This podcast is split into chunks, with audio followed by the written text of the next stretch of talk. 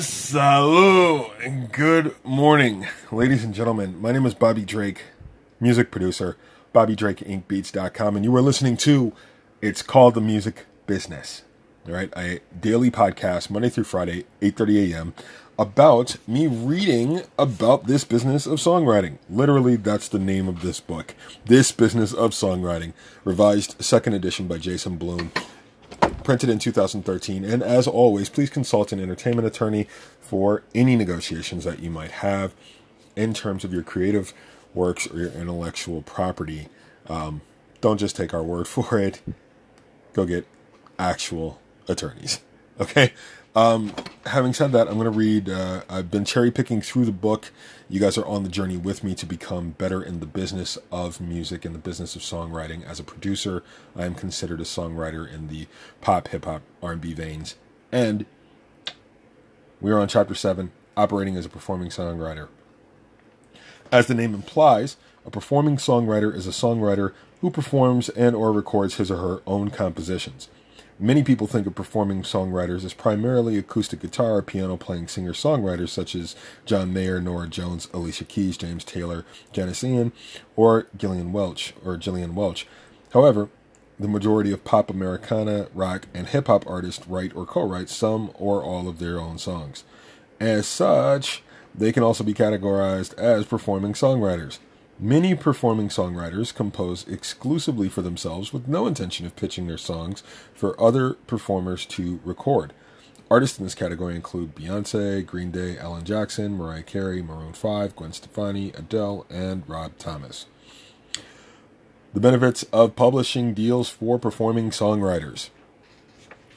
Songwriters who are also recording artists compose primarily or composing primarily for themselves benefit by having an outlet for their material. They don't need a publisher to pitch their songs to other artists. However, many recording artists and those aspiring to secure recording contracts affiliate with publishers. In many instances, in many instances, sorry about that, guys.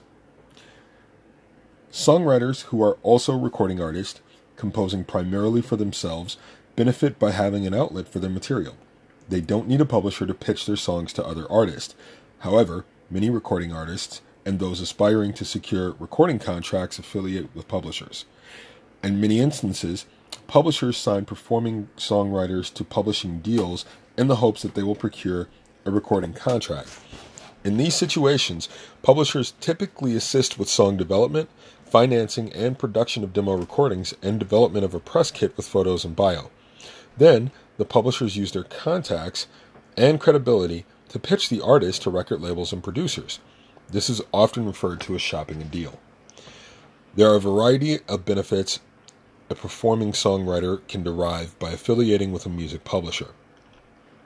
For instance, writers, artists, or writer slash artists who are already signed to a record label might enter into a publishing or co-publishing deal in order to have song publishers or song pluggers pitch their material for possible inclusion in television shows, films, and commercials.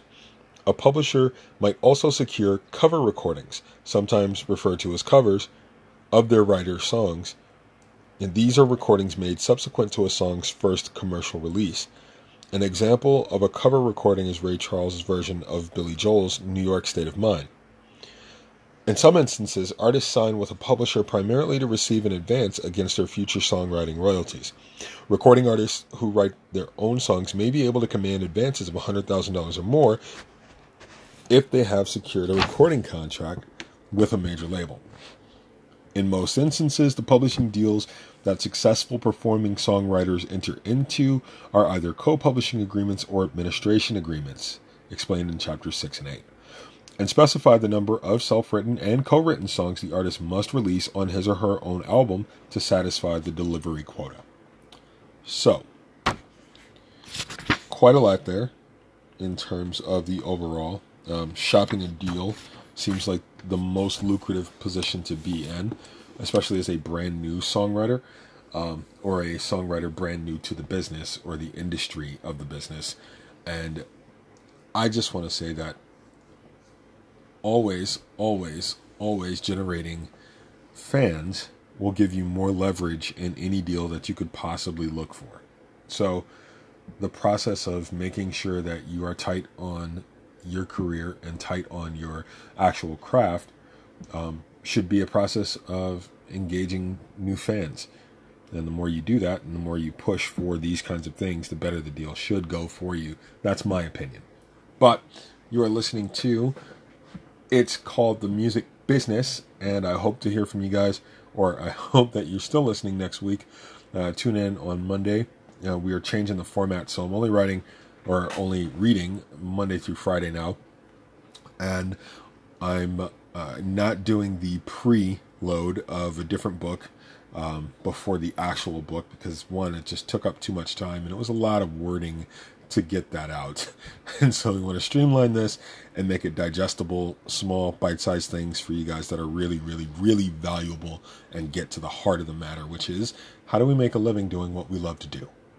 So, having said that, if you are in, in, um, in the hip hop or pop or R&B genres and you are looking for tracks, I do have uh, free tracks available every single week uh, in my members only area. You just have to go and sign up, and you'll get that every Tuesday or every Tuesday that'll be updated. So you'll just have to log in every Tuesday at 9 a.m. and you'll have a brand new track waiting for you, an unlimited license, um, non exclusive track.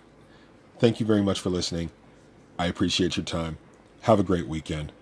And it's called the music, but I can't remember how I ended it yesterday. It's called the music and you've been talking. We've been talking about. Any, anyways, I'll figure it out. All right. Have a good one, guys. Talk to you next week.